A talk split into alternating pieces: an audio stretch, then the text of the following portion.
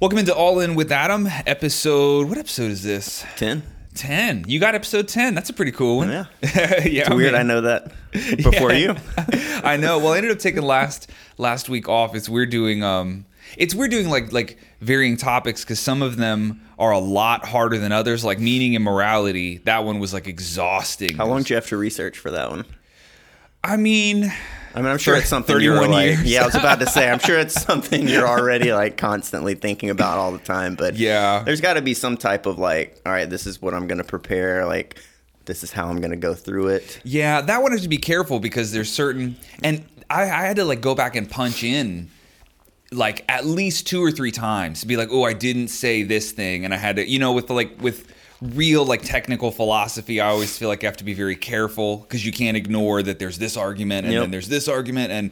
It's it's makes it a lot more stressful, and this is not. I don't look at this as like a stressful project. It's pretty, Yeah. pretty laid back. Yeah. But um, yeah, this would be a cool one too. It's it's nice having friends on because a lot of times you know the monologues get. Uh, it's just a lot, a lot to sit down and talk for that long. You know. Sure, sure.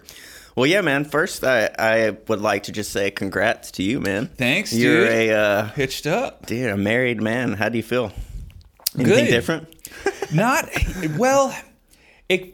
This is a weird You're a husband now, dude. I know, You're a dude. husband. I know. Well, it's like it's a weird analogy, but like remember on the front the front porch, we have like a high front porch at this house, and there's a I built a fence that goes along the porch, but because the porch was always so high, if it, nobody notices the fence because it's like it was always supposed to it was always supposed to have a fence, you know, mm-hmm. and so it looks like it was supposed to be that way, and it's almost. I don't want to say underwhelming, but like it's not as big of a deal as you'd think because it's how it ought to be. And that's what it feels like to marry somebody you've been with for eight years and own a house with is like, well, this we could have done this three years ago and it kind of like we're already doing all the stuff. So it's Yeah. it's just not like putting a, a, title to it. yeah, just the title. And boyfriend and girlfriend feels real dumb after eight years. Yeah. It just feels like For sure. you know. But yeah, I mean, just congrats too. I mean, it's uh, it's funny just because what when we met, shit, eight years ago, nine years ago, kind of around the same time. I think you met Kelly. You know, it was around that same time. But uh, yeah, you and I met just before six months or a year before Yeah. we met Kelly. But yeah, I've seen you go from you know living in a house with three other people, working at Sam Ash to Yeah. you know you've got you know you own your own house, husband, Yep. um, husband. yard full of chickens and dogs. Yeah, man. con- congrats on uh, winning at life so far, man. Thanks, man. Yeah, yeah. It's um, it's wild. Yeah, we mentioned just the other day. I I was looking for older photos of us, and Kelly and I mentioned that you were at the party where we met. You were definitely at that. It was like, wasn't it Paul's birthday party? It was, yeah, Yeah. yeah. That was, uh, Wild House, wasn't it? yeah, crazy, crazy times for sure. Crazy night. Um, yeah, yeah. That was that was a fun night. I don't remember too much about it though. That's yeah, not for that sure. There were so many similar ones. This was like, it wasn't necessarily a party house, but if there was a party, it was at that house. It was a, a very social house, to say the least. You know. yeah, yeah. Yeah, it is funny. One thing I remember, I remember about that house and about an early thing in, uh, like in our relationship, an interesting change that you went through. This was like years ago. Was when we were okay. So you were dating a girl. You've been together a couple years, but then when you guys broke up, it was interesting because you decided to do like a lot of really cool, like healthy changes, which is interesting because breakups can go either way. Like sometimes people just nosedive and do a bunch of horrible, stupid things. Like you enter a new party phase, or you end up like a hookup phase, or you know you re- you rebound super super hard and go down that road. But it was interesting because your response to that breakup was like you started working out. You, you got into like nutrition and fitness. You took up tennis. Like right there were like a several. Not, I not quit all at smoking once. cigarettes. Quit smoking It's- cigarettes. It was like this big bundle of like Yeah. fuck it, we're doing something different now.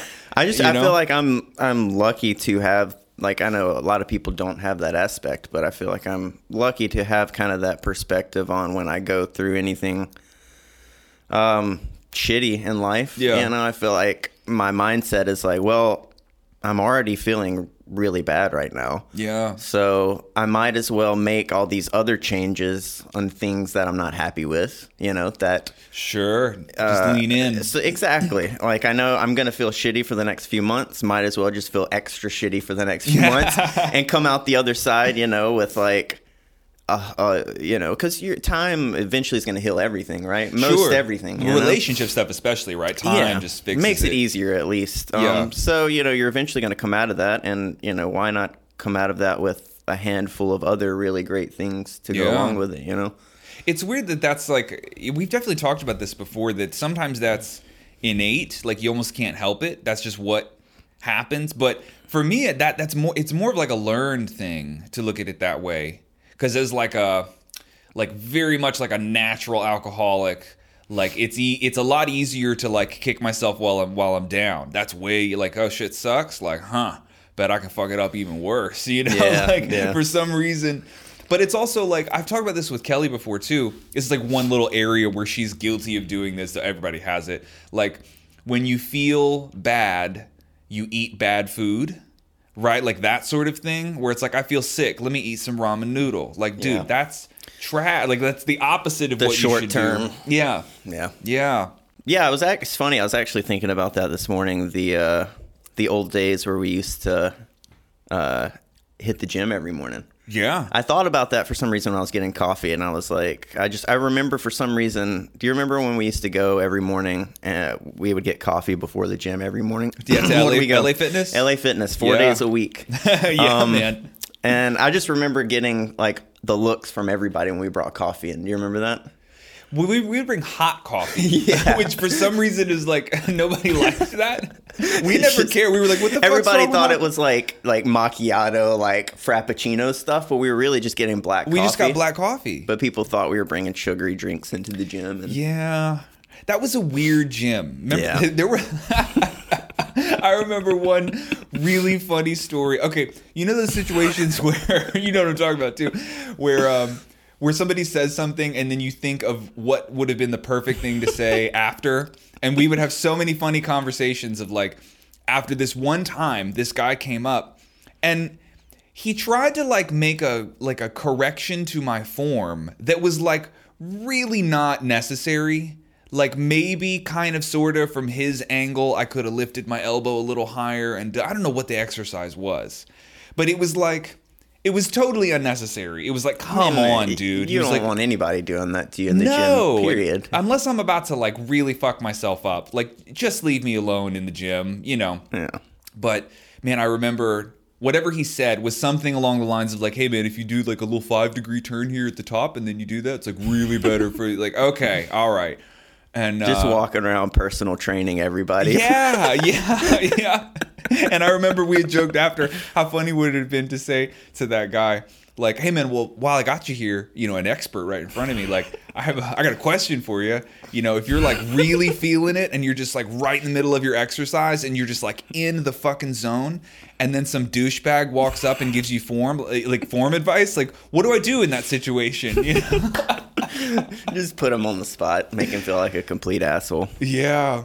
Oh man, but that was our like bodybuilding. I don't want to call it a phase, but kind of, sorta, right? Yeah, yeah, yeah, for sure. For two years, I, you know, and I appreciate it too because that was, um, you know, I feel like you, uh, you know, I think you had gone to the gym for a while with somebody else. You've been in, involved with it for a long time, but that was kind of my, yeah, yeah, that was my first uh, big bout with the gym. You know, uh, early twenties, and uh, knew really nothing about technique or the machines or anything. We went four or five days a week for two years straight. And, Yeah. you know, you got me really into it. Uh, you know, helped me with technique, YouTube stuff, and um, ever since then, I've just been going, trying to every week. You know, and I mean, I, I, I appreciate that. You know, helping Sure. me, help me helping me get started with all of that. But um, it's also it taps into that teacher thing though, where like I learned by talking about it. Retail, Yeah. you know all about that. It, so Yeah. it's like it's enjoyable to to teach in that it makes me have to like, do I actually know what I'm talking about here? Sometimes Yeah. you don't.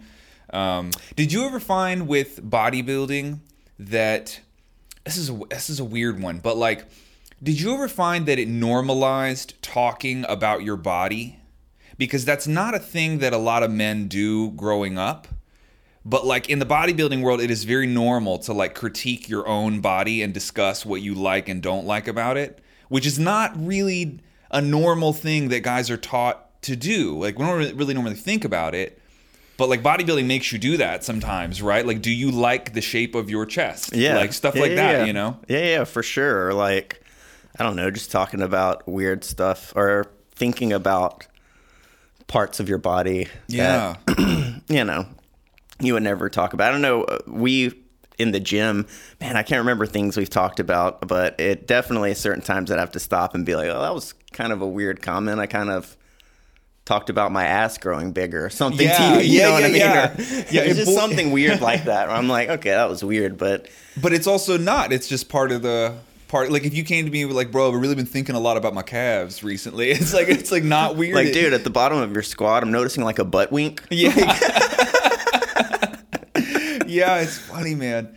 It's funny, but I, I, I don't know. I, I almost enjoy it because it. This is.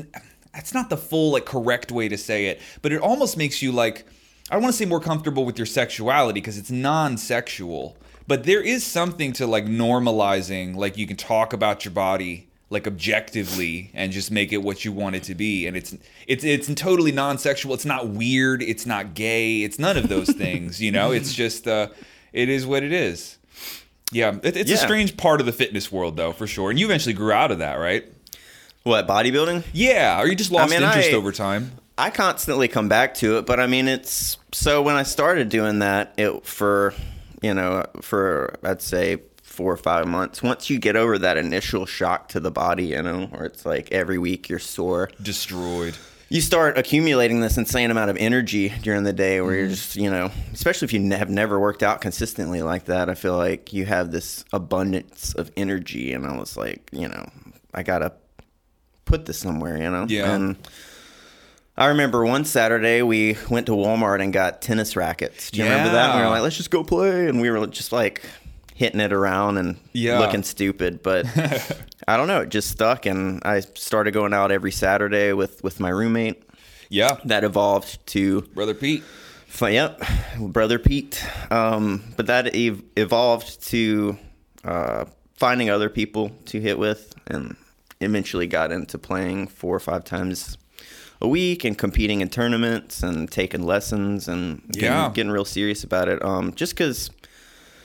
You know, I never could find a form of cardio that uh, you know I could consistently do and enjoy, Yeah. and and treadmills suck yeah, or just running. I'm just not a big fan of running or, you know, anything like that. Um, so this kind of allowed me to get my cardio in. You know, I enjoyed it and I'd be out there for one, two hours every Yeah. time, you know, running. Um, but uh, I love to compete. So, you know, Yeah. it would really push me anyway. So um, I got into that. And then bodybuilding, I don't know, it was I I like aesthetically kind of what it does for me. Sure. But performance wise, I felt like I needed something more to kind of enhance my performance out on the court.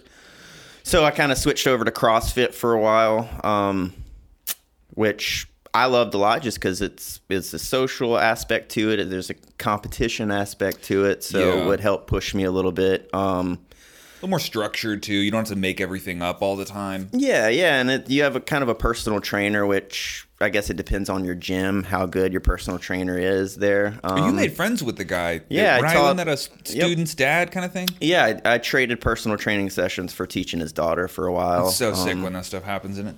Yeah, it was cool. So I got one-on-one sessions with him. Plus, he was you know he would walk around the gym during CrossFit and kind of help people out with their form and stuff. Really Mm-hmm. He was knowledgeable huge guy, too, wasn't he? You Yeah, he was like a yeah. beast of a dude.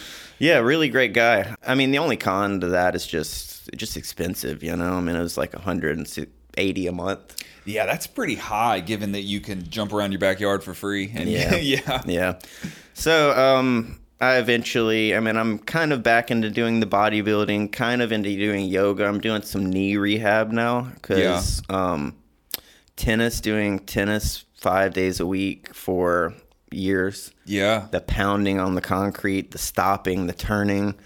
Do you feel like you did anything r- wrong in tennis, or is it just that, like we're 30 plus and that's a lot of jumping and turning and Tennis is like, I mean, it's it. Uh, knee injuries are very common in tennis, Yeah, yeah. especially if you play kind of like I do, where I'm very much a. They call them a grinder. Okay. They're just kind of in the back of the court, grinding it out, running like. Gotcha. Like you don't really like to end points very quick. You're a defensive player. You're just kind of running all over the place, uh, gotcha counter striking kind of. and a more so that's like a more active play style Yeah, because there's some players who will, you know, they'll hit more aggressive and set up a shot to where they can run up to the net in the in the point really quick. gotcha You know, I'm kind of more like I was saying, just kind of grind it out. Sure. You know, obviously try to get aggressive when I can, but um, I mainly rely on my counter striking and running ability. Um, so that's Just not put- good on the knees. puts the miles on Yeah, yeah yeah, but not good on the knees, you know. So most players who are like that kind of end up having problems with their knees. So,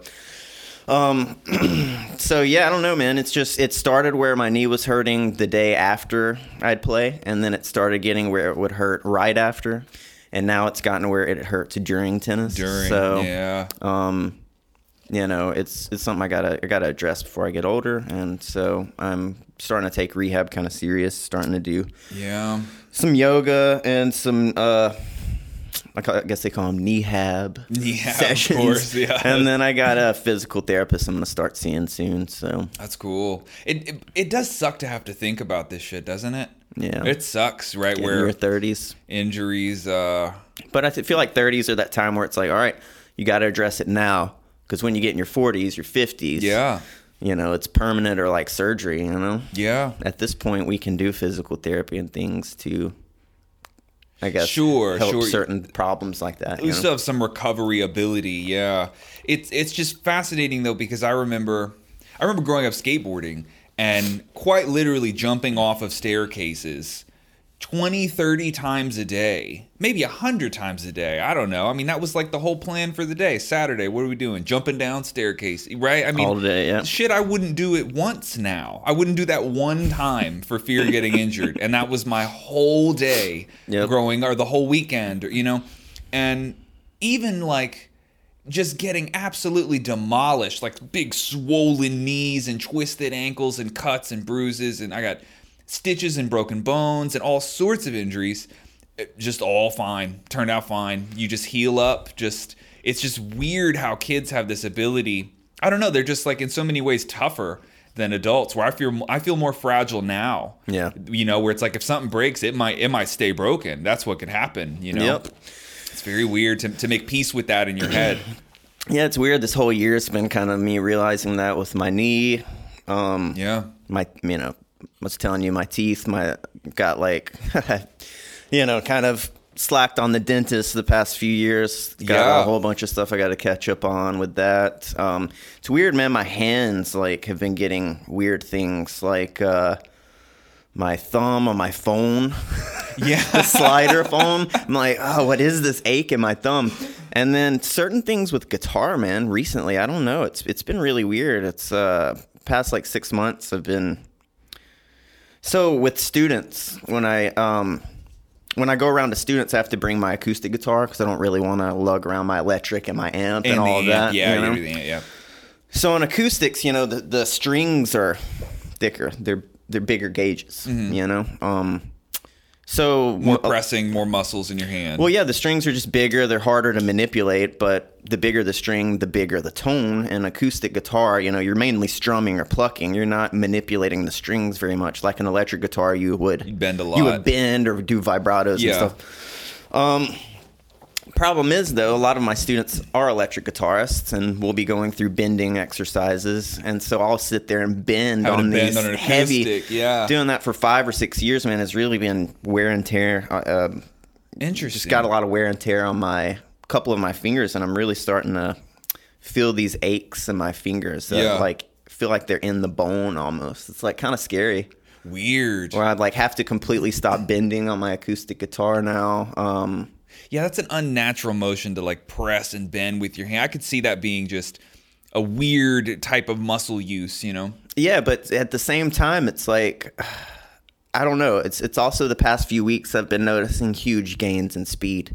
So I don't know if it's like a muscle that is sore that's like healing back, and I'm gonna get like faster Huh. now, or That's something. an interesting one. Yeah, Yeah, it's yeah. strange. I'd like for if there are other guitarists out there, I'd like to see if anybody else has had anything like this. You know, Yeah. it'd be cool to if anybody listens to this ever had something like that happen. Yeah, it well, it's it's always weird because, especially playing music, you know, like like hands are this scary little category. Like a you a cut can mess you up for weeks and weeks. A tiny little thing, like a broken finger, could mess you up for. And it's really not that different for drums. You, you know, sa- same sort of thing. A broken finger, a sprained wrist is like Yeah. that's a huge deal. It almost feels how most people feel about like your eyes or your spine or like Yeah. something that is like not okay if this gets messed up. Like that's what it feels like with hands. Yeah, You I remember we got a punching bag at the old house we lived in, and I talked Okay. to you about like, what you know, have you ever thought about getting into fighting or boxing? And you're like, yeah, man, it's the only thing is my hand. Like you've thought about doing judo, Uh, right? Or jujitsu. jujitsu, yeah, yeah, Jujitsu. yeah. Um, Yeah, But- and yeah, and bo- boxing too. I've done a little boxing growing up, but I've, I've never, yeah, I never allowed myself to get fully into it.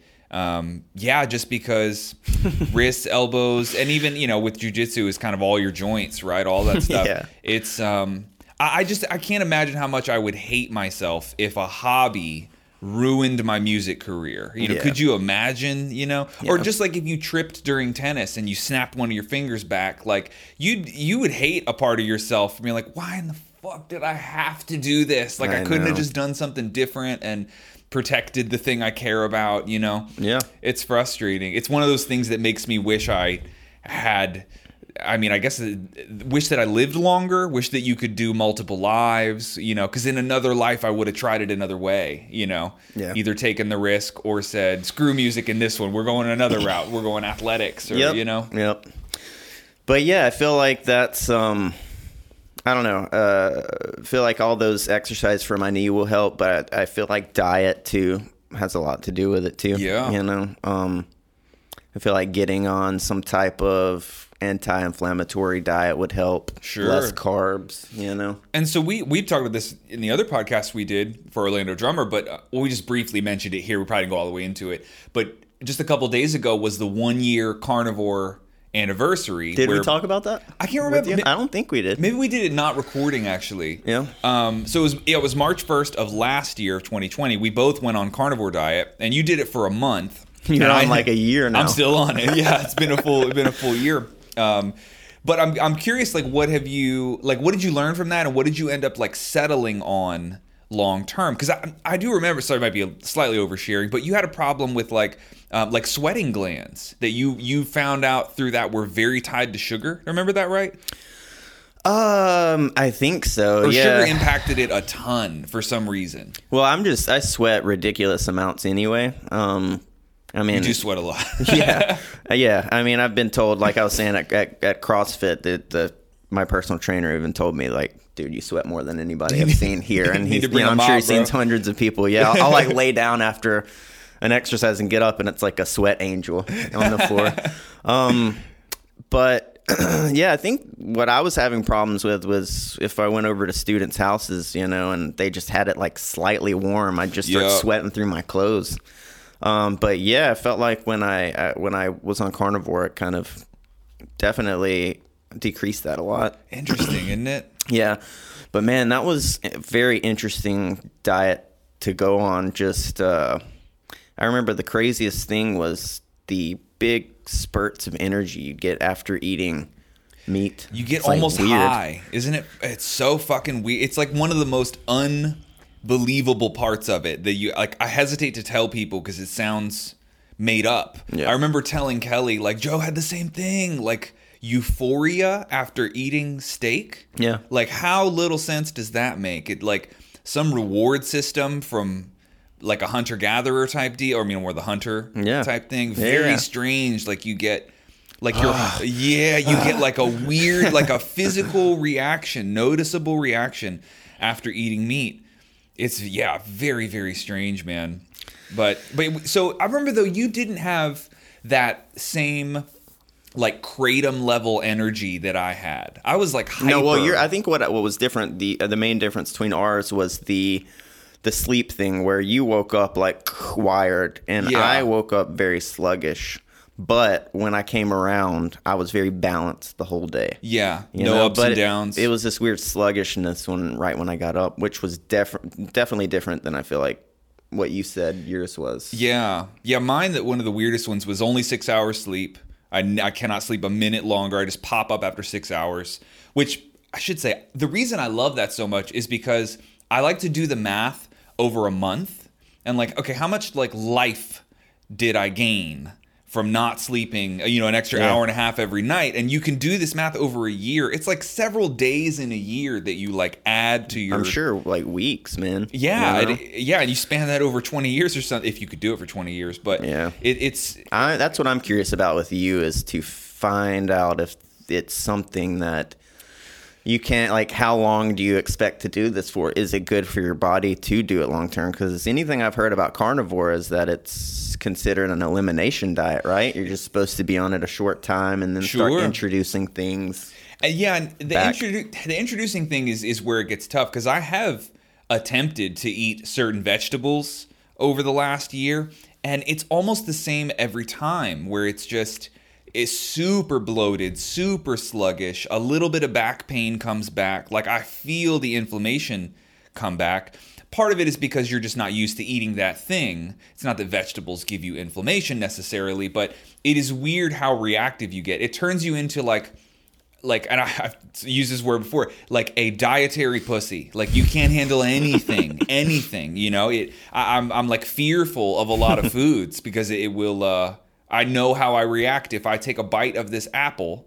I will have diarrhea for three days. Like that's what happens when I eat a bite of an apple now. Yeah. You know, it's it's weird. I tried it. I tried a bite of an apple. That's what happened. You know, it, it sucks. You know, um, but I want to get blood work done done Yeah. pretty soon because it has been a year. I think we've talked about this before because you have some guitar students whose parents are doctors, right? And and it's interesting what they know and what they don't. very surprising No, it's surprising. you really view doctors kind of as this holy grail of, of health yeah, like yeah. they shouldn't like they know everything about health and i think i was telling you the other day you know is you know it's one of the my students parents that's very prolific doctor at least it seems like with the the size of the house and the cars in the driveway Yeah, you know yeah, yeah, the gate si- the gate you have to drive through and the fountain you have to drive around you That's know a good way to size them up. Yeah. um, but yeah, like drinking Diet Coke, and then uh, we get in a conversation about soda, and they're not even sure the name of the what the type of fake Sweetener. artificial sweetener that's in it. And I'm like, you mean aspartame? Yeah. like, uh, yeah, yeah. There's, they say that's not good for you. They say you are they. You are the, You are you're the they, you're- dude. I don't understand. Like so, but I, I guess you forget that that some of you know, they're specialists. Like a a, a neurosurgeon, Yeah. you know, I feel like concentrates that one sector. They're probably not taught too much about diet and health, right? Yeah, and I think so, people like us who learn about nutrition from mostly podcasting, right, or books, it we end up being closer to like a jack of all trades, where we're probably not an expert in in any of this Yeah, stuff. We don't yeah. have a medical degree in anything, but we you do kind of learn the whole spectrum, like a little bit about neuropsychology, a good amount about diet and fitness and nutrition, and kind of I think we would be like year two like general practitioner med students right i mean that, that's how i feel some sometimes you know it's it's I, I would imagine both of us have earned our associate's degree metaphorically through i mean how many hundreds of hours of podcast can you listen to before you're uh you know you're around that sort of level of, of knowledge Yeah. yeah, it's it's interesting though with this carnivore thing doing doing blood work. I'm definitely fearful that if I were to go to the wrong doctor, that I would have really uncomfortable, like uninformed conversations with somebody who has who knows nothing about this, right? And they would say like, "You're an idiot. Go eat some bread." Because that's what this food pyramid says, and it's like I, I don't even want to entertain that conversation, you know? Isn't there a type of doctor? Forgot what they call them. There's a type of doctor that, like, Some sort of specialist. Uh, no, it's it's I can't remember what you call it. It's a type of doctor that'll give you you know, like try to figure out like instead of giving you medicine, what is the cause of this hurting, and then we'll root back to the. Uh, that should be all of them, is what it should be, right? There's there's a name for it, and I can't think of it. But anyway, um, yeah, I wish, like you were saying, I wish that was all of them. You know. Yeah. It's frustrating, man. I mean, I remember one time, it's a weird story, but this was several years ago. I went to this doctor to get a prescription refilled of Xanax, and I don't take Xanax often at all. It was it was just for travel, very low dose. Had had it for years. You know, it was just never a problematic drug for me at all. I would oftentimes go months and months without even taking it, you know, and just have a, a very small prescription that was like for when I traveled. Yeah. I went to get one re- refilled, and the doctor I had been going to for years. I mean, I saw this woman like like once a year. You know, I didn't. She wasn't like some close doctor or anything, but she had actually moved out of state. I had no idea. So they look hooked me up with this other doctor, and the doctor was like very what's the word like distrusted me from the beginning because I was young and it was Xanax. Something must be wrong here. Yeah. And so I tried to tell her, like, listen, the type of anxiety I have is depersonalization and derealization. And I know that because of this, you know, and as I begin to explain what I know about myself, she would cut me off and go, How how do you know that? How do you know? Almost like I'm not allowed to know, like I don't have the authority to say any of this stuff. And I'm Yeah. like, bitch, I read every book that's ever been written on this. I've literally read every single one of them. There's only five of them, and I read them all. You know, a hundred plus hours of podcasts on this specific topic, and I like I'm You not don't allowed a to- degree, dude. yeah, it's just uh, it's really really frustrating sometimes, and uh, it's it's as I've gotten older, it's made me more hesitant to go to doctors because I've learned how fallible they are. You know. No, it's weird. I know we've talked about this before, um, but we kind of both get the same thing with traveling. It's like uh, I don't know. I feel like whenever I get back and I think about my previous travel, it just feels like a dream. Yeah. Like I wasn't really there. Yeah, like you you derealize or depersonalize in the anxious state of traveling. As Yeah. you're traveling, it's like you're not there. Yeah, it's interesting. But yeah, we're kind of talking about. I don't know. uh, You can edit this out if you want, but I Yeah. thought this was interesting. Yeah, I, you're saw, I saw this earlier. Um, you ever remember master classes? You know the master class app, right? It's like Yeah, Han, the- Hans Zimmer teaches film scoring. Sure, sure. So one of the creators of that created this thing called Outlier. Uh, Have you seen anything about this? I know the book Outliers by Malcolm Gladwell. So well, no, this this is this company. It's called Outlier. It's like uh, it's like masterclass, okay. but it's like different people teach different subjects, kind of Okay. like masterclass, but they're accredited college. Whoa. Like, so it's like such and such teaches astrophysics. Okay. And then if you watch that and you complete the course and everything, it's like it counts as a college credit. Interesting. which I think would be pretty cool to.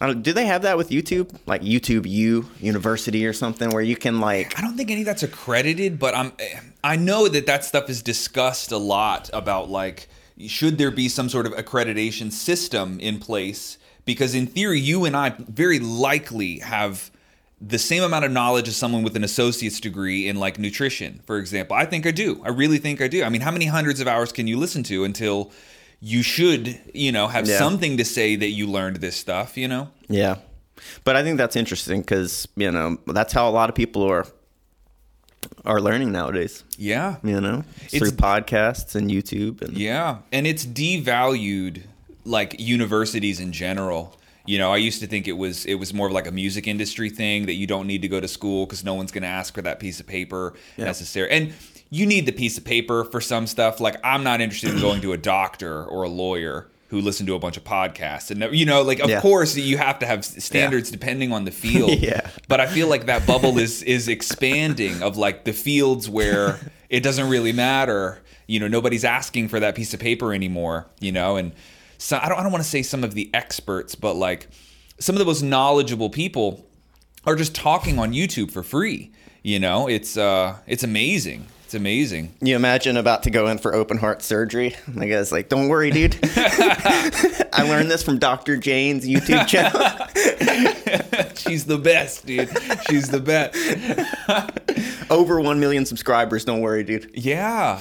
Well, it's it's funny though because the, the music industry and the drum industry, like where you know, I have no doubt that there are certain people who have watched my videos and then they sign up on the site and they learned enough stuff that they can take that and they go out into the world and they make money as a successful, you know, musician, right? But they have no I don't have any accreditation to share with them. I don't have a degree in, in drums or music performance at all. This is all just sharing of information. It's just transactional stuff. But there's no like markers along the way where they could say, well, hey, man, I've been a member of OrlandoDrummer.com for three years. And so that's worth something. It never even comes up. It's just a non, it's a non issue. But this is all in the arts. Yeah. And people tend to not ever really ask for degrees in the arts. But I think know? that's leaking over to business too, man. Yeah, you totally. hear Gary Vee and people talking about that, like, uh, you know, most of them don't hire based on Yeah. you know a piece of paper that you have. You know, Yeah. Yeah, it just it never it's never once come up in the music industry. Any part of the music industry, even even reaching out into like videography or into uh, mixing and engineering, composition, like when you will never have that conversation of uh, well, where did you go to school? It's just I don't know what those worlds are like, but they're not. I've never touched them. You know. yeah. And then people who people who do go to like a like famous schools like Berklee are usually the ones to throw that out first, right? Like, hey, what's up? I went to Berklee College of Music. Like, they Yeah. they throw that out as opposed to I don't give a somebody else asking. Yeah. Yeah. Well, because the next question is like, okay, dope, but can you play? But like, what have you done? Can I see what you've done? Yeah, yeah, yeah, yeah. And if if you find out someone can play and they didn't go to Berklee, it's even more impressive. Yeah. Right? It's yeah. Yeah. What have you guys been watching lately? That's we usually kind of update each other on Watching good on uh, things to watch. That's our escapism. We watched um a go- yeah, you're always one of our Kelly asked me all the time, she's like, Joe say anything? you definitely given us some some good ones. Um Netflix shows or whatever. But we're watching um it's called Lupine or Lupine. Oh yeah, Did you watch that? Mhm. I did. Yeah. that was pretty good. It was interesting. French show, dubbed over, but they dubbed it well. It's it's easier to forget. I'm happy they're starting to bring in a lot of foreign stuff. Yeah, there's some some good ones. I like it a lot. It's um I don't like how hard they went in the spy composition Yeah. direction. Like the spy music wasn't totally necessary in some of the parts. Like it feels very like 96 Mission Impossible vibe sometimes. Isn't isn't that like a famous um? It's like a famous like folk tale, like French folk story, right? About he was inspired by the main character. He's like, a, is it- or it's a true story, right? He's like uh, supposed to be a famous thief, or Yeah. like inspired by. but like a weird cross of like a mentalist versus a magician Yeah. versus a con artist, like Yeah. some weird combination of that. Yeah, Yeah, it's it's interesting because there there's a lot of reality to that stuff. I mean, a lot of those like mentalists that had those shows are just like like high level social performers that are excellent at getting cues and stuff. And there's some like weird powerful appeal to that. Like Yeah. if you got good at that, you could like control the world or something. yeah, for sure. Yeah. It's cool. Um, yeah, it's a good show. What are you What have you been watching? Um, man, I've been on a movie kick for a while. Not really um series. It's hard for me to do a series recently. Besides The Servant, M Night Shyamalan's The Servant. Me and uh, my girlfriend watch that every Friday. Okay. But I did watch Nomadland last night. Um, Nomad. Have you heard of that? No. well, it, it won Best Picture at Golden Globes. I'm sure it's going to win the Oscar. Okay. Um, insane. Just deep movie. I didn't really even expect to talk about this today. Okay. Um, but really cool, just kind of view and like the well, the whole story is about this small town that uh, this factory uh, gets shut down, and like the whole zip code gets basically Okay. uh, like everybody's out of work, you know, and it's just about this lady that lives out of her van and, and takes up the nomad life and just lives out of her van and, you know, uh, her husband recently died. So it's just her kind of traveling around and doing the nomad thing, living out of her van and kind of uh, just that whole life. yeah. So it was super powerful. Um, so I'd recommend that one to anybody. So one movie I did actually watch recently, um, I think you would enjoy a lot. Um, Okay. Is this mu- this movie called uh, Beautiful Boy? Beautiful boy. It's got right. uh, Steve Carell in it, uh, Okay. which you, I mean, he's been in a lot of dramas recently, so hopefully you wouldn't think it'd be a comedy. Yeah. just from hearing Steve Carell. But um, yeah, it's just a, it's about his. Um, so they're like a middle class family, and you know he has a son, um, and this is his teenage son who gets addicted to drugs. Um, just pretty much all of them under the sun. Okay. And just his, I felt like it was a very realistic portrayal of addiction. Sure. And and how it affects his family. And Steve Carell's the dad. Yeah, Steve Carell's the dad, and like very loving father, um, middle class white family. You know. So he's very caught off guard. I take it. Yeah, yeah, and th- and they have a very close relationship too. Him and his son, very close, you know. And his son, it's you know he'll get he'll go to rehab and get better, and then relapse. And this happens six or seven times in the movie. You Yeah. think, oh man, he's that this is it. He's he's been out for two years. He works at a rehab center. Then all of a sudden, just one day, Boom. Yep. relapses and go, goes back in. I mean, it has a happy ending where you know he he's it's a true story. It's about a true guy, and Okay. actually, the um the guy that it's about actually wrote the book that the movie is about. Okay. Um, it's kind of his autobiography, but he's been sober for like eleven years.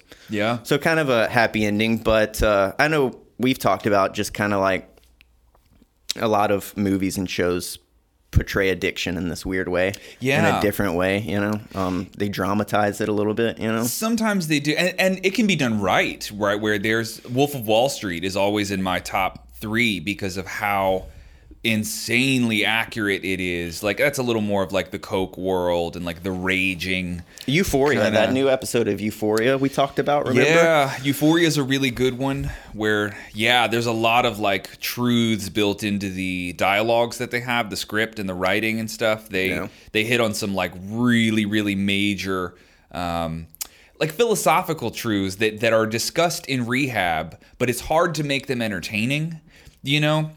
Like Yeah. there was one line from that that um dialogue Euphoria was a very interesting show, but there's a um that weird random sort of one-off episode they threw Special out. bonus episode. Yeah, and it's like a conversation at a diner between a, a young girl who has an addiction problem and then her um, like AA sponsor, right? And I remember he had one line in there which uh, said like the, the plight of all humans, like the struggle of of every man is is to align yourself with your own values that that seems to be universal. Like the values could change from person to person but aligning yourself with your own values is like something that we all struggle to do right? It's like innate you know? Like certain things like that where it's like those are those little truth nuggets that you uncover in a place like rehab but man it's hard to write that into an entertaining modern show because something like wolf of wall street sells way better right Yeah. it's just people getting fucked up Yeah, but yeah. there yeah there's there's a, a lot a lot heavier stuff under the surface for sure Yeah, it was. It's just a kind of cool uh, portrayal of kind of what it did to his family. You know. Um, Yeah. Because I mean, I mean, I have a, a cousin. You know, I, I have very, very faint memories when I was young of her. Um, and I, you know, she got involved, you know, with like meth, you know, Meth, and yeah. then the kind of same thing. She'd relapse. They'd take her into rehab. She'd be good for a year, relapse, Yeah. and then eventually she got where she she just like started hitchhiking around, and then we just haven't seen her again. man dude Dark. oh meth is a tricky one right because it's um it's highly functional it's it's more functional than even coke or a lot of other stimulants because you it's compatible with your work. Uh, you know more than likely whatever you do you would do a better job on meth for at least a certain period of time. You know, eventually this fucks your life up but it's you know it's like how come you take tests better on adderall because it fucking works. It works really well. And those are those are quite literally the same drug you know? Adderall is uh, amphetamine, right? yeah it's an amphetamine yep it's just Man, a that's my. it's just a dumbed down version of meth it's not crystal but it's I will forever miss Adderall. That is like my yeah my drug of choice that I would. Adderall. See, Adderall gave me anxiety. Always has. Always. You never had that. But methylone, which we can talk about a little bit, that that never did. Right, which is a weird hybrid drug between uh, methamphetamine and MDMA. Yeah, it is as cool as it sounds. you know, that that one never freaked me out, even though it's like it's very methy. I mean, it is as speedy as it gets, right? But an Adderall pill, they always freaked me out. But most people aren't like that. I mean, I remember this was years and years ago. And what you call the methylone? you'd call that Molly, right? well, Molly's a slang word. When people say Molly, they normally mean like an e pill, and that they just w- mix in whatever yes, and with it's, with it- with E. Exactly. It's just got all sorts of stuff plus MDMA. But people don't realize MDMA is actually very sleepy. and sleepy might not be the wrong but might be the wrong word but it's it's a sluggish heavy not super energetic kind of drug so when you think about doing mdma at like a rave type of setting which i hate that that was never what our group did you know we were never like ravers um, you know those pills very oftentimes will have some sort of amphetamine in them because it, it really helps the experience. It gives you energy. Because mdma you can almost fall asleep on like a really heavy roll sometimes. Not as enjoyable as you might think.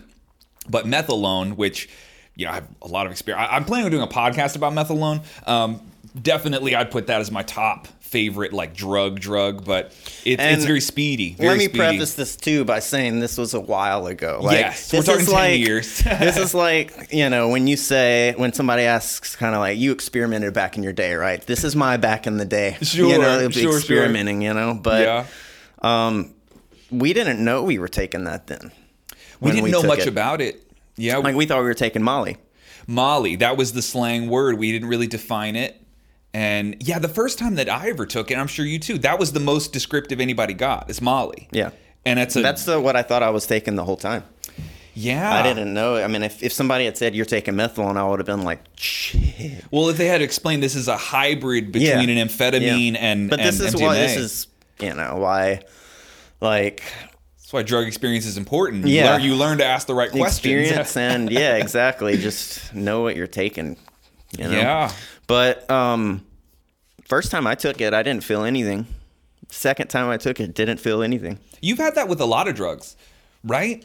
I I, feel yeah. like um like kratom. Well, my tolerance is very high on anything. Yeah, you, know? always had to take much more. Remember on on kratom, like just a weird example, um, which I took for back pain years ago. I don't take kratom anymore, but but I did for a stretch there. I would tell you like, listen, man, if I take more than two or three grams, I'm like hugging the toilet. Like you gotta be careful. and you had to take like seven or eight grams before you're like, I kind of feel it's like coffee, right? Like- But man, I remember when I had um 2 years ago, do you remember when I had that root canal? yeah, But like, dude, it, it started hurting uh, at around like seven or seven o'clock at night, and I couldn't get into the dentist till the next day, and I was just in agony. agony. And, Yeah. and I was like, I called you like, do you have anything? You're like, dude, all I have is kratom. Kratom, dude. Yeah, You brought that shit over though, and like, I would wake up in the middle of the night in pain, walk over to my kitchen, and like just grab a whole like Yep. you know a whole pouch Just of it and just shove it. it. on my gum. just uh, dipping it. and then the pain would go away, and I'd go back to sleep for 20 minutes and wake up yeah. Pain. But yeah, I remember because there's different types of kratom, right? It's like Yeah. some, some will get you sleepy, some will. more energetic. More Some are a lot yeah. like Adderall, like white veins. Yeah, Yeah. they're very. It'll give you anxiety. It can very speedy and crazy. But yeah, so yeah, I feel like my tolerance. So the first two times I took it, yeah, I didn't feel anything. But yeah, I remember the third time was at that party you were talking about earlier. At Yeah, yeah, yeah, yeah. what was it, Paul's birthday? I think it was Paul's birthday party. So that was the You first like- time you ever like cracked through Well, because you were like, you haven't been feeling it, man. Just take two. the double up. Yeah, And I remember the. because I don't remember you ever snorting it. You never did that. no way, dude. No. Gotcha. No, no, no. Gotcha. That was my preference. It was. It was a, it's a different high. It's very different. You know. But I remember coming up to you when it hit and just grabbing you by the shoulder, just, Hey, dude. just doing this little shake of my head, like, "Oh, okay, okay. but the funniest story about that whole night was that, like, you know, you have to have a mission on it, you know? Yes. And there was like 50 people there. And I remember taking a picture of me, you, and Joe, other Joe. Other Joe. Yeah. And uh, I walked around to everybody in that party and was like asking them for a hashtag. On on the like, photo. what would you hashtag on this photo? Yeah. Go ahead and type it in. Type it in. and then I had everybody in that damn party type in a hashtag, and it was the dumbest stuff too. This is a stupid mission. Dude, and when I got done, I made it like a big deal to everybody. Send in it. I'm, you know, go like this photo. I'm submitting it. Right when I hit the post it, it said like too many hashtags must delete. no, I was like so. I was so pissed. Uh, it does put you on a mission. Like you get obsessed with something, which is definitely like the methy quality. But I knew it. everybody at that party. Everybody Yeah. knew who I was. I had, I had an icebreaker with everybody. Yeah, the social confidence part is one of the most peculiar. You it will turn everybody into a genuine extrovert. You are like charged 100%. up to talk to people. It's so crazy. And it's also weird because you don't appear like you're on drugs to other people. It's not like you're derping. You're just so a really hard. confident guy. You're just a super, Super confident, confident dude. It's weird. And Kelly knows some of these stories, but like there were, you know, we were. I, I was definitely single for the first big chunk that that um, our group was sort of doing this. Um, methylone, we were going downtown and going to bars. Still didn't drink, you know, back then at all. But like talking to girls was weirdly easy. It like So easy. It's like everything you say lands. You're not awkward. There's no awkwardness, and even stuff that you don't think would work, You can, it does work. yeah. It's you can it's say weird. it with hundred percent confidence, And that, like, shines yeah, through. anything. Yeah, Yeah. anything you say is gonna be. Remember we had that game, or I think Paul might have made it up, where you would take your phone and open the like like to the screen where you just dial a number, and you would just hand it to a girl and be like, "Put your number in here," which in theory should work like one out of ten times. Like you haven't even introduced yourself. Like this is dumb, but you're just like exuding this level of confidence where it actually worked. It was very, But very you remember where it got to where it was like, let's do it to like, and see what the amount, the least amount of work we can do to get to get the number. So it was like you could you could not just see, not even saying, you know, just hand him the phone.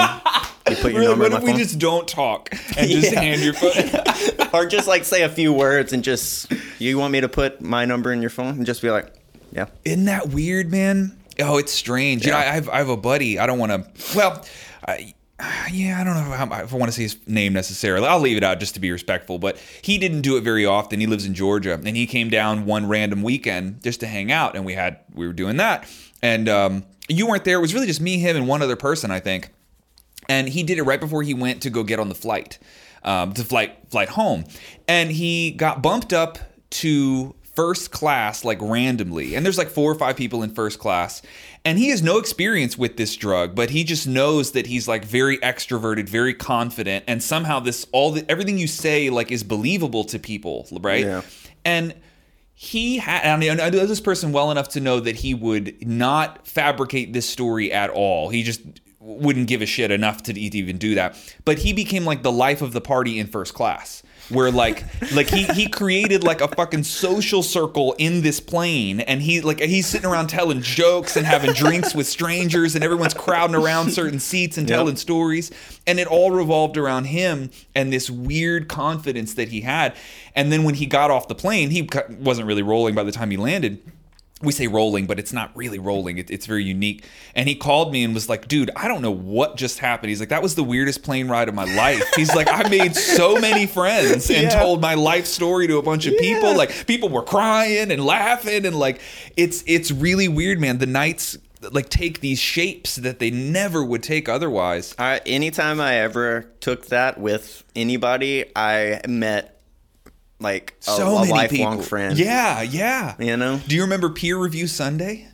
No. We, you might, okay, you oh, might. I do remember this. Okay. Yeah, you, see, you might. It might have been just the, the roommate Peer thing. review Sunday. Peer Review Sunday, where we would on Sundays the plan. We this only happened a few times, but the idea was just fucking gold.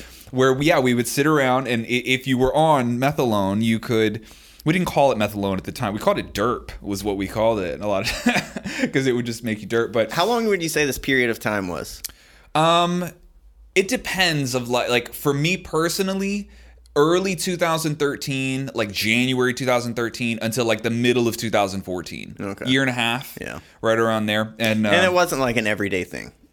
well, depends on who in the group you were talking about. You certainly did it far far less than like the core group. And I remember for me, it was definitely like a three or four month thing. It wasn't. It a lot shorter. Yeah. Yeah. Well, because it, it got. Yeah, I mean, you, I'd be lying if I said that there weren't like dark times because we had one friend in particular who I won't say his name, but he he really fucked himself up on it. You know, people had different reactions to it, and you know, s- like some people would get quiet on it, and some people would get talkative. Like you know, the random people that would like behave totally different, personality changes sometimes. Like Yeah. it, and and some people handled it better than others. But yeah, there was there was definitely some dark times in that whole period um, where we would all collectively kind of be like, "Ooh, that got weird." Like we're doing, you know what I mean? It's it's it's not all fun and games sometimes. But you also were somewhat removed from that group because there was a core group of us that lived. Um, we're all roommates Yeah. at that one house, and so we definitely did it more than more than other people. But, But yeah, sorry I interrupted you about peer review Sunday. peer review Sunday. Yeah, well, it was just we would all take. Uh, the plan was again, it only happened a couple times, but we would take it and then we would sit around and like review each other like in the context of that week. So like, hey man,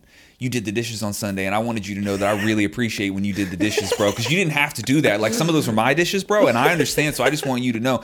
And then like if there was something they could improve upon, it's just it like opens up It's such a healthy thing to do, though. that's the thing. It's a really healthy thing to do, and it makes you you can't get your feelings hurt on this drug at all. So you're mm-hmm. super receptive, super open, and you're also really you're like weirdly capable of giving people the benefit of the doubt. So if somebody says like, "Hey man, I'm I'm mad that you did this thing," all of your defensive reactions don't come out. It's more like, "Oh my gosh, dude, I'm so sorry. I don't want you to feel that way. What can Yeah. I do?" Like, and you fucking mean it. Like Yeah. you mean it in Yeah. a weird, weird way. And so we did have some. uh But it's also this gets a little. I've I've teared up telling this part before. I have had conversations with friends in the backyard of that that house where we would say things to each other that we genuinely meant in terms of like like how we feel about each other as friends how we value each other you know wh- what you love about this person. Things that you probably wouldn't say sober. Yeah. you know and it's not it's not a lie. It's almost like more true in a weird way. That drug It just makes you more vulner- vul- vulnerable. Way more vulnerable for sure. And But- okay to share things like that. You know? yeah, yeah, you let your guard down, man, and it's it's all kind of in line with like what MDMA was invented for, which is, is a fascinating premise. But you know, soldiers would come back from um, from wars shell shocked before we fully understood PTSD, and it was sort of this this psychological anomaly that you could have someone that was so traumatized by a single occurrence, one single event, like they watched their friend die, right? And that that it was so traumatizing that it impacted every single day after that that they like couldn't shake the trauma from this singular event that happened. And so they they had this idea well what happens if we could do the opposite? Is it possible that you could have a singular event that is so overwhelmingly positive that it has the same positive residual effect moving forward? And mdma was sort of introduced to the psych- psychology world or rather discovered and researched on that premise. Um, so the idea was that you would you would do counseling sessions and I definitely believe that like certain experiences that I had uh, with MDMA and also specifically with methylone in that that weird window of time, they did have like lasting residual positive impacts. You know, I would 100% say that for Yeah. sure. And it's interesting too the perspective shift that you get that you can have from certain things like that that can carry over from yeah, like you know thinking when you're sober like I don't know just carrying over some of those things that you learned like you're obviously not going to be able to act exactly like you were on but you remember that person you were. yeah. yeah. It's all the perspective shifts that I love about any drug. I feel like that you can pull from when you, you know, because I, I don't think I've ever, the, I, I think the only, I guess if you consider marijuana a, a drug, that's really the only one that I've ever consistently Sure. taken, you know, or used. But all, you know, all these other ones, you know, you can like experiment with and, and pull a lot of positive things from them. I feel like, you know? Yeah, yeah, yeah, yeah. I would love, I would love for you to do like a hard psychedelic. It's hard. trip at some I've, point. That's one thing I've never done. Never done psychedelics. Never done psychedelics. Um, yeah, it's, They're you they're totally different. I They're don't com- think I'm a controlling person at all, at all. But I feel like that lack of control scares me a lot. I Yeah. guess that's a very contradictory statement I just said, right? Not a controlling person at all, but the lack of control scares me. I don't know. It's, well, it, it's an extreme lack of control. It's a new level of, of no control. That's for sure. Um, it's also like there's an element of skill where like you, I don't know, something about like like a lot of drugs. You're still here. You know, like coke is one, alcohol is one, MDMA is kind of one. Where like you're still you, and your identity is is not right. You still have this baseline consciousness at some core level. You know your name is Joe. You feel like you, and it's just kind of this malleable top end of it gets shifted around a little, and that's what you enjoy. But psychedelics, like, oh man, it it's deeply threatening to like your sense of identity, right? Like it, it threatens like your own baseline of consciousness in a weird way. My favorite phrase, borrow this from Sam Harris, it fucking unmakes you. It goes to whatever whatever makes you you, and it undoes it, right? So it's it, there's a different level of fear sometimes with it.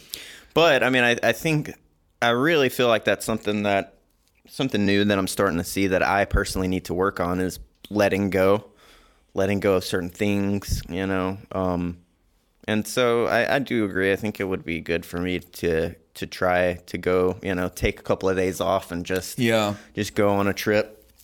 Yeah, it's uh, yeah. Maybe we'll do it do it at some point. It it yeah. I don't like I don't like doing them casually. I'm with you on taking a couple days off, dedicating the time to it, treating it with a certain level of Respect. yeah, a respect and a seriousness. Yeah. Have you ever heard that Terence McKenna um, approach to pot? In that when you smoke pot casually or daily, just a little bit, get a little high here, a little hit there, you know, whatever. That that's the wrong way to use it. that basically super high dose edibles are like how we we're supposed to do that. Really? Yeah, where it's like, I mean, think think about eating like a huge dose of edibles and how similar that is to like a psychedelic experience, right? I mean, it's it's not like taking a little toke off of a bowl or a joint. I mean, it's not like that at all. It's it's it's a drug experience eating a huge amount of edibles. But yes, he's his. I forget where he's written about this, but basically that that's what our relationship to pot is supposed to be, like intense psychedelic experiences that are not daily, Yeah. sort of thing. It's interesting. Yeah. I've never had any intense psychedelic experience from weed. Have you ever had too many edibles? Mm, Like, you I- ever- you I've never had a good experience from edibles where I like really f- like felt. Huh? I mean, I I feel like I've eaten a lot of edibles before too, but never really had this insane over experience. But like I was saying, you know, I'm my tolerance for things are pretty high. Yeah. and, and uh, equally my tolerance for things are high. Equally my uh, nervousness to try new things is very low. So I, whenever I try new things like edibles or anything like that, I'll end up eating the lower side of what I probably should. Oh, I see When my you're saying. tolerance is probably really high, so I feel like it would take me multiple times to build up to the level that I. Gotcha. Yeah. Gotcha. Um, I'm sorry, and, and I feel like with with with uh, with marijuana, it's like, or with weed, just in general, it's. Uh, I don't know. It's like I, I'm smoking to get high then, and I feel like edibles you have to eat, and then it kicks in like an hour, You're and then signing you, up. you're signing up for the next eight or twelve hours of your life to kind Yeah. of be. Yeah, it is. You're right. It's not. It's not experiential as though like the act of smoking the bowl is the thing that we're doing. Yeah, you take it and then you got to hang out and wait wait for the experience to come. Yeah, With- it, it's different too. It's a different high. It's not at all like like smoking weed. Which for me, it's just you know, I'm smoking to go to bed, or you know, if I'm working on music in the studio or anything Sure. like that, you know. We've talked Um, about this too as we've gotten older. You end up using it more more tactically and not so much just as like starting the day, smoke a bowl, why not? Like you you know what I mean? As you get older, you think Yeah. about that more. But like, why would I do that right now? Like, Yeah, and I personally just couldn't. I guess I don't know. I I, I don't like just the thought of. I don't know. I probably couldn't go teach after smoking. yeah, you know, like I never liked teaching and smoking. I don't know. It just make just makes me feel a little. Like not probably not the best thing to do. Yeah, a little yeah. wrong, you know. anything that involves talking you know for some reason I- i feel like it doesn't really help me it might give me more creative thoughts but i'm not as good at saying them Yeah. right like it slows down my delivery of them my vocabulary shrinks a little bit even though the thought might be more profound Yeah. you know it um yeah i never i could never smoke before like recording talking stuff ever never smoked before this podcast or yeah almost any playing drums and playing music would Different. be, would be different Different. yeah we've definitely smoked before shows way way back in the day that no problem speaking of back in the day, it's a great story. And Okay. going back to methylone, do you remember when we took, we both Oh, top, yeah. popped one. walking on stage to start the show, and we were And we guessed like what song you think it's gonna hit. we said what song? wildfire, and we were right. Yeah, we both looked at each other during the song we were playing. We're like, We were like, oh yeah. Yep, because it takes 20, 30 minutes or something to You hit. remember after the show when we were packing up, the band members they were like, "Guys, we got to pack up because we were just sitting there talking Just the whole time about the show." Like, dude, that was so awesome. And you should flash the picture of us with the robot. the picture on. We were like so happy to find those robots. It was some event. Well, I, I don't know what the event was. It was like a fundraiser thing at UCF type of thing. Yeah, it was our, our college campus, and uh, yeah, there was some robot costume dude, and there was a giant line of children, and we were just. One of us said, I think you said, you were like, "Hey, you want to go see that robot? Take a picture with the robot?" And I was like, "Yes, I want to go see the robot." Like. and we just fucking ran over, cut in line of all these people, didn't even like acknowledge that there was a line. and we were so confident too. The people in line were like, "No, man, it's go okay. ahead, you got it. Sure. You guys look really excited to see these guys." more excited than my kid. and we just threw our arms around this robot, like, yeah, got our robot picture. we look so happy in that picture too. Oh dude. my god, that was so fun. Though you know, it's funny. I remember that night was one of those. It was a weird. One of the first times I experienced this. It can happen with MDMA too, where. you, you have that rush of like all the euphoria vanishes instantly, right? Where you go from like this weird flow state into like, like the energy gets sucked out of the room all of a sudden, and you're just instantly sober and like, what am I doing here? And why was all this funny? It's very weird. Had like that switch that goes off sometimes. For me, it's that uh, as soon as I start thinking too much, I'm Yeah. in that flow and I'm like just thinking about what's next and what's going on and what's happening. And then all of a sudden you think like, I'm having so much fun. This is going to end soon. You start thinking like this is this Yup. might end soon. I'm going to have to go back to normal. And then you're like, Yep, it You're sucks back you reality, back in. yeah. It's yeah, it's very very weird how that works. And uh, what's weird though, I didn't do it that night, but somebody told me like, listen, dude, if you just take more, that goes away. And I was like, no, like I don't feel comfortable right now. Why would I take more? might not be the best advice. Yeah, but it But it works, It right? does I'm work. sure it it works. does work. Yeah. yeah, it's such a fascinating drug, man. Yeah, I'd love to do a full podcast on that, just to hash out some of these stories and different things, and you know. But I, I will make the warning though that I'm 100% glad that we quit finding it because it was a point where we just stopped being able to get it for a while. yeah, just because I mean I you love it a lot and I'm very glad that we just couldn't find it anymore. it was fortunate that life was just like, nope, you're done. You're done. Yeah, yeah, know? yeah. Because had we had complete access to that for you know the content foreseeable future, you know I don't I don't know like I I have confidence in myself that I would have had control. Sure, same, same. You it's know? not like we messed our lives up in any way. in Yeah, that and phase. yeah, and it was more or less so once a month, once you know, every now and again thing for me. Sure. It wasn't, you know, but I did. I I will always say that's like if you imagine you've worked for something your whole life, you know, you've like worked your ass off for something your whole life. Let's just let's for the sake of argument say, you know, music was your passion. You work trying to be in a band your whole life. You know, ten years, and then all of a sudden you walk out on a stage in front of ten thousand people, and you get to play your song in front of people. That feeling that you feel, that Mm. Yeah. that is what I Yeah. would feel on that. Yeah. that drug, you know, and Yeah. it's it was the most amazing feeling I've ever had. Yeah. and it holds up to almost nothing else. I mean, yeah. Yeah. So you know, I feel like loving something that much probably isn't a good thing. Um, yeah, it is You a manipulation of your psychology. You're only supposed to feel that that way a few times in life. and it should be earned. Yes, and you don't earn it. You just take a pill. Yeah. And you, yeah, yeah. It, it- You're right. I mean, in hindsight, it probably is, or rather, it was for the best that that just disappeared completely.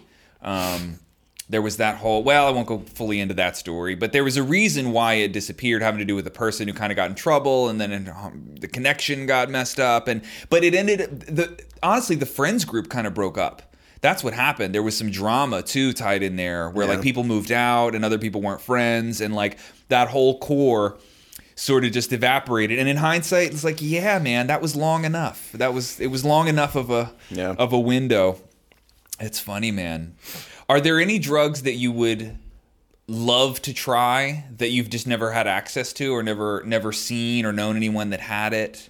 I mean, we're talking about psychedelics. Psychedelics, I, yeah. you know, would eventually like to, you know, take the hurdle and, you know, go on like a mushroom trip. I don't know if I could ever take acid or. uh longer. I mean, I don't Yeah. know. I, don't- I doubt I could. Ayahuasca would be interesting, Ayahuasca. um, just because yeah. it's natural, it's grown. Um, I feel like any. Would you say DMT is? DMT is the main ingredient in think- ayahuasca. Okay, that's what that's the main ingredient. It's just so edible. It's natural. It is natural. Well, DMT is in everything. It's like carbon. Right. Yeah. But it's also weird because ayahuasca is the the edible version of it, so it's a lot slower. Where when you think DMT smoking it, it is It only lasts a few minutes, right? It's a few minutes, but it's it's very like you you know it's zero to one hundred. Where ayahuasca is like the slow creep up. It's a much longer experience, um, equally as intense, but not as short. So it's very drawn out. A lot of people like the the slow incline as opposed to just like blasting off into the you other you side of the haven't done. DMT, right? I've done DMT pen before. I've never cracked through on DMT, which for those listening that don't know, like like full ego death off of DMT. Um, I've gotten a lot further into that fucking realm through other psychedelics than DMT. But the last time I did DMT, I hit um, I hit a pen, and I had this I had that that doomy glow where like you're kind of half in, half out, and I got I felt like almost a warning about like I wasn't respecting this enough. And it made me just want to be like, okay, no, not today. That's okay. You know, it felt like a like a spiritual warning of like, hey, bitch, do you Yeah. know where you are? It was like, no, I don't, and I'm gonna step out now. Thanks, you, thanks for your time. You know, it's it scared me. It was very doomy.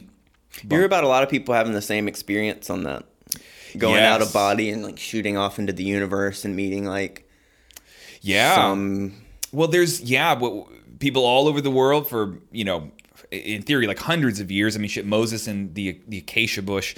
You know, I mean, yeah, it depends on on how back you want to go, but like, there's there are weird similarities in that experience that a lot of people have a hard time quantifying. Like, you meet the same entities, is what you would call them, um, like the little green aliens, you know, and then also um, the like the clockwork sort of theology that goes around it. So like there's there's a certain realm that you can get to where there are like ding dongs of like a grandfather clock and like ticking, right? And there's certain colors and things that go along with that where people describe it as though they've all been to the same place that sounds like you're inside of a clock and there's certain like humming and buzzes and this like collection of noises that everyone describes the same way and so if you think that you are that your consciousness is traveling somewhere it would be like under this theory that you're traveling to a place that does exist because you can hit it from different people can hit it from different parts of the world and come back with the same story. Whereas you could also say that it's just some manipulation of your neurology. We all have the similar neurology, so Isn't it? Um, correct me if I'm wrong, but isn't it like a chemical like right before you're gonna die that that it gets released into your? yeah. So you have the pineal gland. That's in- what gives you that like going to the light at the end of the tunnel feeling, or Sure. it makes you okay with. kind of sort of so it's like you have a pineal gland in your ma in your brain which is it releases DMT but it only seems to do it during birth and during death so the theory would be that DMT is like the lubricant that escorts you from wherever we came from to wherever we go That's deep. Like that's Yeah. It's like- some it's- crazy stuff. yeah, and it's like if it, there's also I've heard some fascinating theories. Kelly and I talk about this with kid stuff sometimes that like babies, part of the like the magic of them is that they're fucking soaked in it. And they are chemically, it is true that they have very high levels of DMT. And we don't know why or what it's supposed to have been doing, like why the pineal gland releases it all at the time of birth or at the time of death. But it's something along the lines of like like a dimensional lubricant, right? That it brings you from wherever we came from to wherever we're going. And um, yeah, man, I don't know. I don't know. I don't have any definitive thoughts on any of this stuff. It's more just Yeah. in the domain of like fun shit to talk about Yeah. that we have no Yeah. fucking clue.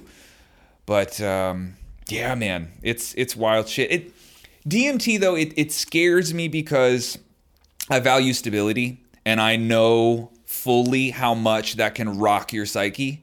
And like, I always, I, I'm interested in growth and learning, but man, sometimes the thought of having a certain type of trip and what it would do to my psyche, I'm like, dude, I don't have time for that.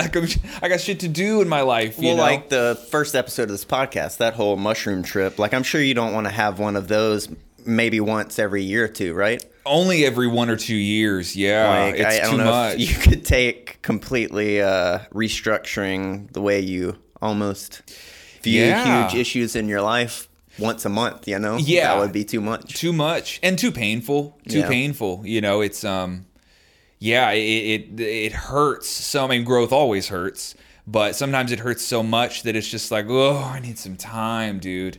I need some time. You know also but also part of psychedelic experiences is unpacking right? So you do need months after an, an experience to understand what it was to think about it retell the story kind of work through some of the analogies and stuff that popped up um, you know it, they're unique in that way. They come with like stories sometimes and you don't fully understand what it meant when you had this vision of this thing right? It- you oftentimes you come back confused like what in the fuck? It's like a dream. Like i don't know what any of this means and you have to discuss it and think about it.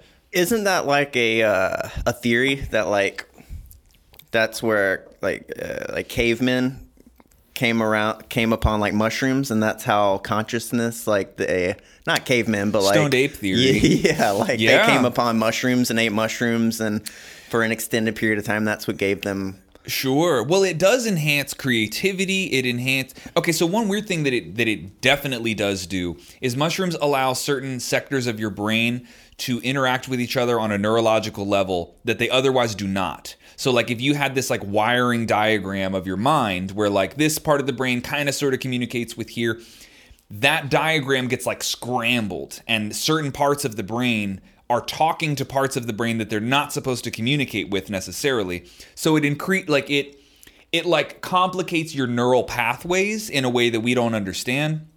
And so the thought would be something along the lines of like if monkeys found mushrooms it would definitely like scramble their brain for a lack of better words and make it operate differently. And it increases visual acuity it increases creativity. It does a lot of things that would bring totally in theory an ape from an ape-like state to more of a human-like state. Um, and it is just a theory. I don't know that you'll ever yeah be able yeah to you never but I think it's interesting theory. Very interesting yeah it's pretty cool. Yeah, it's fascinating, man. I, I don't know when we go like giant brain philosophy, why we're here, what are we, any of those you know unanswerable questions. I don't know where psychedelics fit in to that or how, but I'm convinced that they're involved. They're not they're not like apathetic to it or rather we shouldn't be apathetic to the idea that psychedelics have something to say about all of that I, I, it's very tough to say exactly how they're involved and what role they play but they absolutely have part of the puzzle one of the puzzle pieces is something to do with psychedelics and what they do to our mind um, and i don't know if that, that ties into like evolutionary stuff like we're talking about or if it is, I'm gonna steal a Jordan Peterson word, if psychedelics help us to understand the metaphorical substrate that is all of religion, right? That there's like that we we desperately need story and mythology and drama and literature and art to attempt to paint a picture of what this world is and what morality is, what meaning is, the origins of humanity, that some of those categories that science really can't speak to,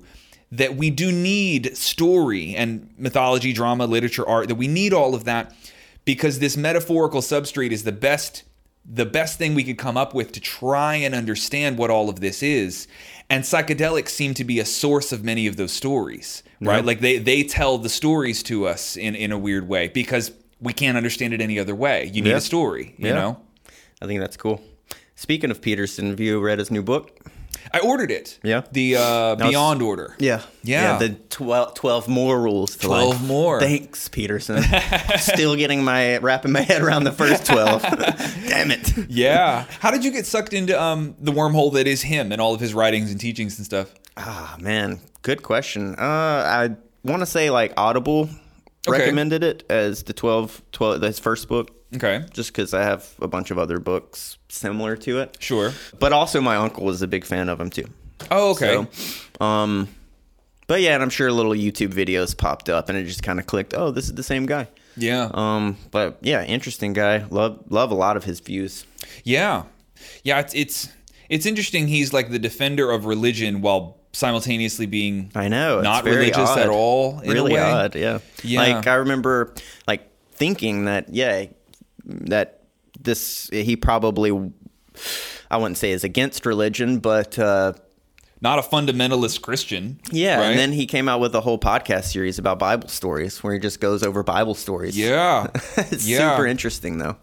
yeah. It's it's. I also love listening to those who completely oppose him. Sam Harris being like one of the more famous, you know, secular atheist people. You know, who is very much like someone who attacks religion and, and has probably written some of the most credible and well thought out arguments against religion right That- i mean that would be sam harris the uh, the moral landscape his book is, is one of the most cohesive arguments for why secular reasoning you know um, is the way to go but man some of the debates that they've had and conversations that they've had it is fascinating because picking a team is extremely difficult. You know, you're really relying on the opinions of two people that are way more brilliant than you, and you can't actually fill in for either one of them. If I Yeah. had to sit across from Sam Harris, I'm gonna get fucked up. Is what's gonna happen. I cannot argue with that guy. Yeah. You know, upper PhD level psychology and philosophy, and same with Jordan Peterson. If I had to sit in Sam Harris's position.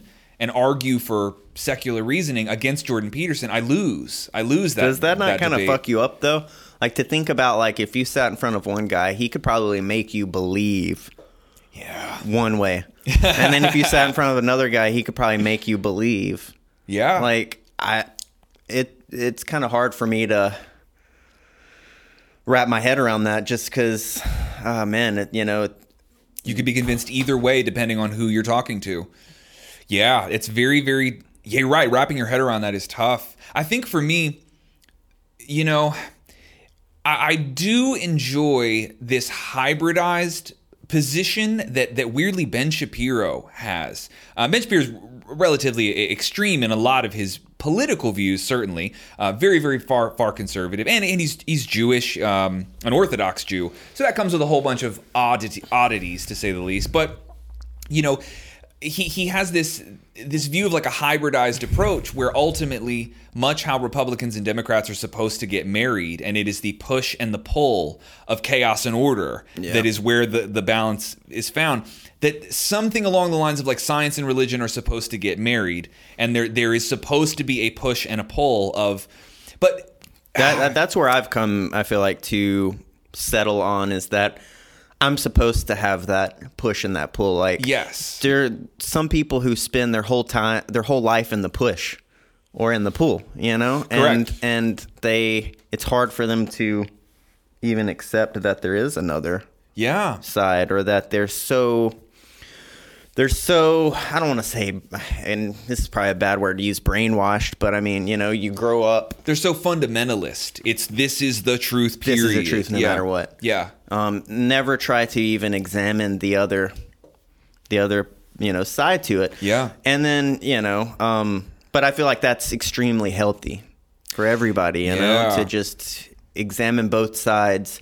And then what you feel is right question that you know? Yeah. S- try to put yourself in the other side and you know view what what they might think is right and put yourself in their shoes view both the push and the pull and kind of come to a happy medium that Yeah. and sometimes you might be in the full you know You might just on confirm one side Yeah, confirm that what you thought was right the whole time. Yeah. Maybe that's what Yeah. happens. yeah I like the thought that like your opinion is only valid if you have explored the counter arguments. If you haven't, then you really don't you, it's almost like you don't have a right to have the opinion just yet. Like opinions are or rather maybe belief is a better word. Like you have to earn your beliefs. And Yeah. and it's really painful sometimes because you might find out that your your innate or your natural belief is just bullshit or it wasn't even yours. It was handed to you Yeah. by by a book that you read or by Parents. the TV or your parents or the uh, community you grew up in Yep. you know we both grew up in a small town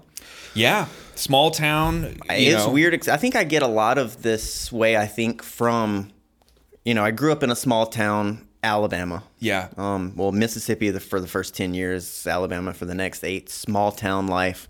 I'm sure you can guess what small town Alabama is Yeah. all about. You know. Oh yeah. Um, The Christian subculture very strong. very just- red. Yeah, very know, red. like, yep. Yep. Not trying to get into anything political or anything, Sure. but you, that is small town Alabama, you know, Yeah. and it's.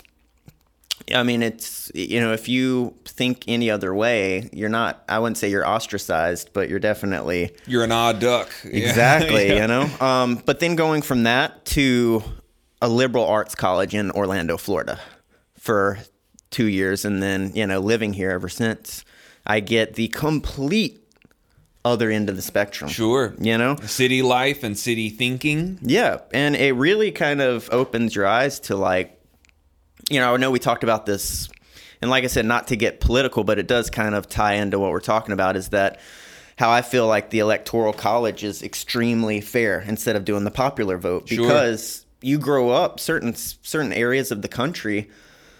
You know, you grow up believing certain things because your friends and your family believe that and you're Mm-hmm. surrounded by people you believe then that is just feel that is right to you because everyone around you tells you it's right and that is just what you believe you Yeah. know um and so uh, you know for me to go from that to a completely A liberal arts college other end the of the city. Yeah. spectrum you know it, it, it kind of opened my eyes to that like whoa there's a whole other side of the spectrum here and there's a whole other group of people who you know believe completely opposite from what i came from Sure. and believe just as heavy and convincing as the other side Yeah. ah which one you Sure. know like and Yeah. so you kind of have to pick and choose and i feel like the last half of my 20s and 30s is kind of me starting to question everything and just dive into every side i can Sure. and it i feel like it sucks nowadays because people are getting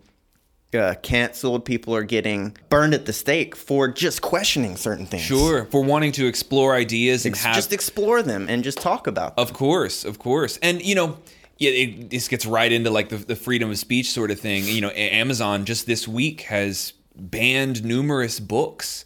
You know, which is weirdly Orwellian. Dr. Seuss, right? Dr. Seuss, but but yeah, not just them. I mean, there's other there's other you know people, and it's it's interesting because if there was let's go to an extreme example like like a white supremacist right like someone who has dog shit values corrupt philosophy incorrect thinking across the board we would both agree that is wrong wrong you something's fucked up in here but you have an argument for why you think that's the way to live i want to read that book like I want to understand where you're coming from if if not for any other reason that it it it's going to give me an insight that allows me to more quickly debunk your dumbass idea. Yeah. Right? Yeah. I mean, or just to understand what what happened to this person that led them to believe these crazy things.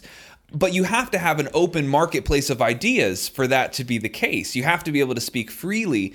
Um, I think it's the reason why anybody would read Mein Kampf, Hitler's book, Of right? course, of you know, course. just to figure out like what fucked you up. That What much. happened here? Oh my god! Exactly.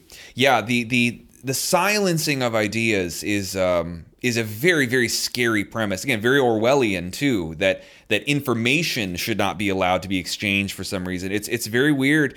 Um, and I mean. You know, all these big tech companies are, are, are guilty of this in some capacity. It's it's very very troubling to say the least. And we might not want to go all the way down that wormhole necessarily because Yeah. you know, thanks YouTube for hosting this fucking video. But Yeah. you know, love, love, hate, love, hate relationship. A lot of people, I- I'm sure, can empathize with that. Man, it's uh, it's it's scary. But you know what? I've also I've enjoyed doing this a lot. I feel like you you've gone down a lot of these wormholes too. You know, when when you circle around politics, it's very very easy to get into the weeds because if a big story comes out, something to do with Trump or COVID stuff or some current event, it's really easy to discuss things with that context.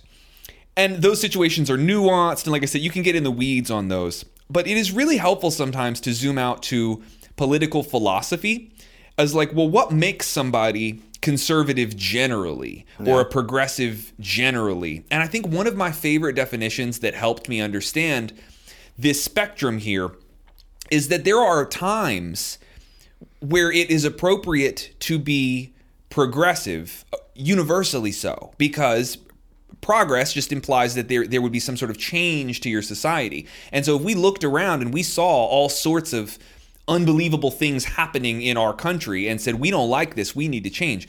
Well, it's just time to be progressive. I would hope you and I would be progressive at certain points of time in, in, Yeah. in history. Yeah. But then there are other times when progress can either be rooted in ah, this word's a little tricky, but like misinformation, like it's misinformed, or you're trying to progress too quickly in a direction that doesn't make a lot of sense. It's not rooted in healthy philosophy or or appropriately discerned data, right? Like progress, you can't just progress into infinity. And so there are times when you say, hey, what we have going on right now is actually pretty goddamn awesome.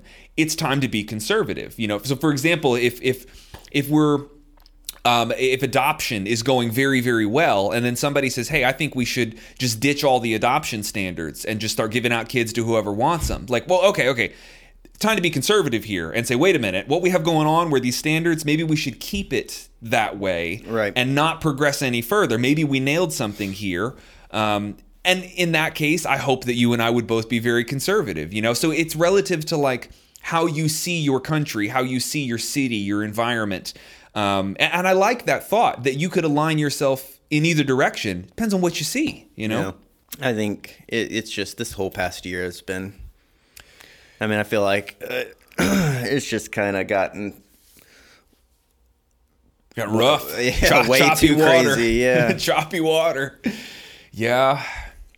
Yeah, wasn't it like a year, uh, two days ago? It was the year anniversary of that first Florida uh, COVID patients. Yeah. First anniversary of them. Yeah. It's You know, crazy. I remember thinking like, uh, it'll be back to normal this summer. Yeah. Well, we heard two weeks to flatten the curve, right? That was that was initial. and yeah. Flatten the curve. Plus a year that. later, we're talking about 2022 still wearing masks. Yeah, it's um, it has not been what anyone thought it would be necessarily. I don't think it's affected your your life too much, right? Being online. Yeah, very lucky in that online stuff. My work days are very similar, and I'm I'm so introverted and not that social that um that yeah, I mean it didn't change my social life very much necessarily. All my friends that would come over, like you or, or sim, you know similar people that I know, you know, we would still hang out just fine. So no, it um it's interesting talking with people with different jobs though Oh, yeah. because god it's so easy to find people that are just completely fucked Mm-hmm. by this and it makes you grateful you know i'm sure you feel that way too right just the ability to not have your income stripped away completely Yeah. you know I mean, I almost did better this year, honestly.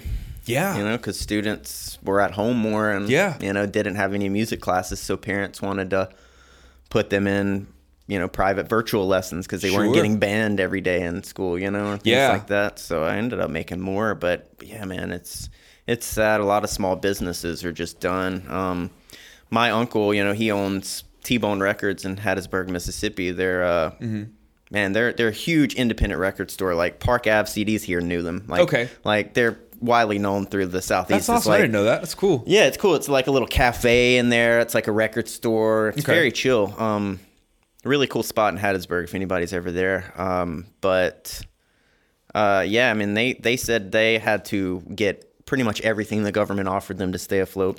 wow You know, um, all the what do they call them the the PP uh, paycheck. Uh, what was it? It was something where you like ppe I think so, or something like that, where you they can't think of they the pay for the payroll for the for your employees or something. gotcha gotcha Um, or I don't know, just different small business loans that they had to get to stay, stay afloat, afloat, yeah. yeah yeah Yeah.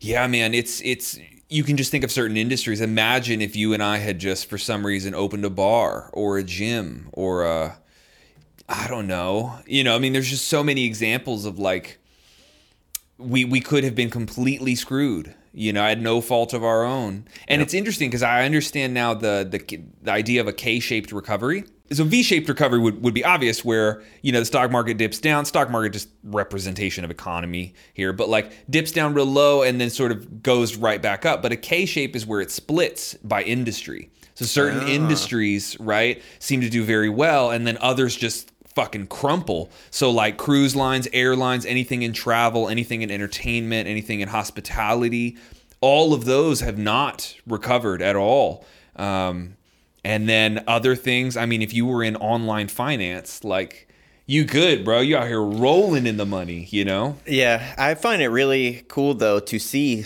how certain businesses that probably shouldn't have made it have learned to adapt. Yeah. you know, like I remember you telling me about uh, Nate and Yeah. his job, how he had to adapt and Event management, and Yep. they they pivoted to like live streaming events. like the luxury live streaming event. You Yeah.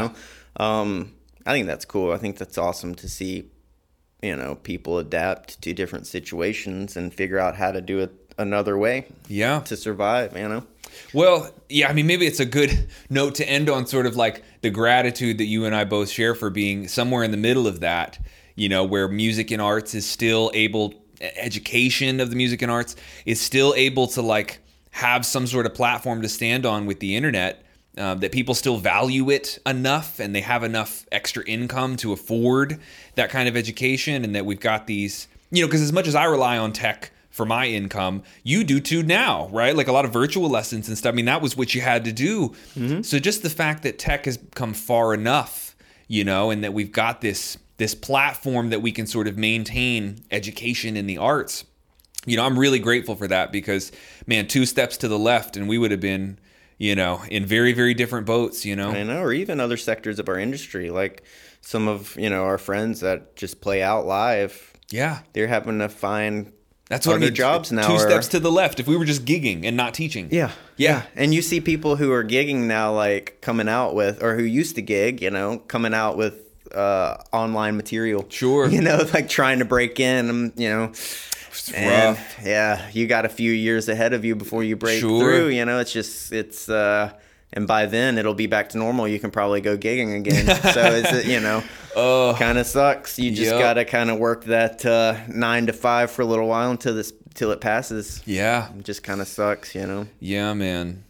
Well, anybody out there, we'd love to hear what position are you in? That's a good one. You know what? You know, do you feel lucky to have been in the position you were in when all this happened, or do you feel are you very unlucky? Right? But yeah, thanks for having me on, man. Yeah, dude. Thanks for coming. I on, don't brother. ever this like the Orlando Drummer podcast the other day was uh first podcast I've ever done. This is my second, so Yeah. it'd be cool to do this more often. Just get used to it, you know. Oh, Um, for sure. Not a very big uh, public speaker, so it's a skill I would like to continue to improve. Hell yeah, man. Yeah, it's always nice with friends too, because it's Yeah. not like this is our first conversation. I'm sure those podcast episodes with like a new guest would be very Yeah. awkward in a way that this isn't, you know? Yeah. Because it's not like we haven't sat here for Yeah, dozens of hours talking already. yeah, yeah. yeah. Hell yeah. All right, brother. I appreciate cool. it. Yeah, appreciate it, man. Thanks for watching, everybody. See you in the next one.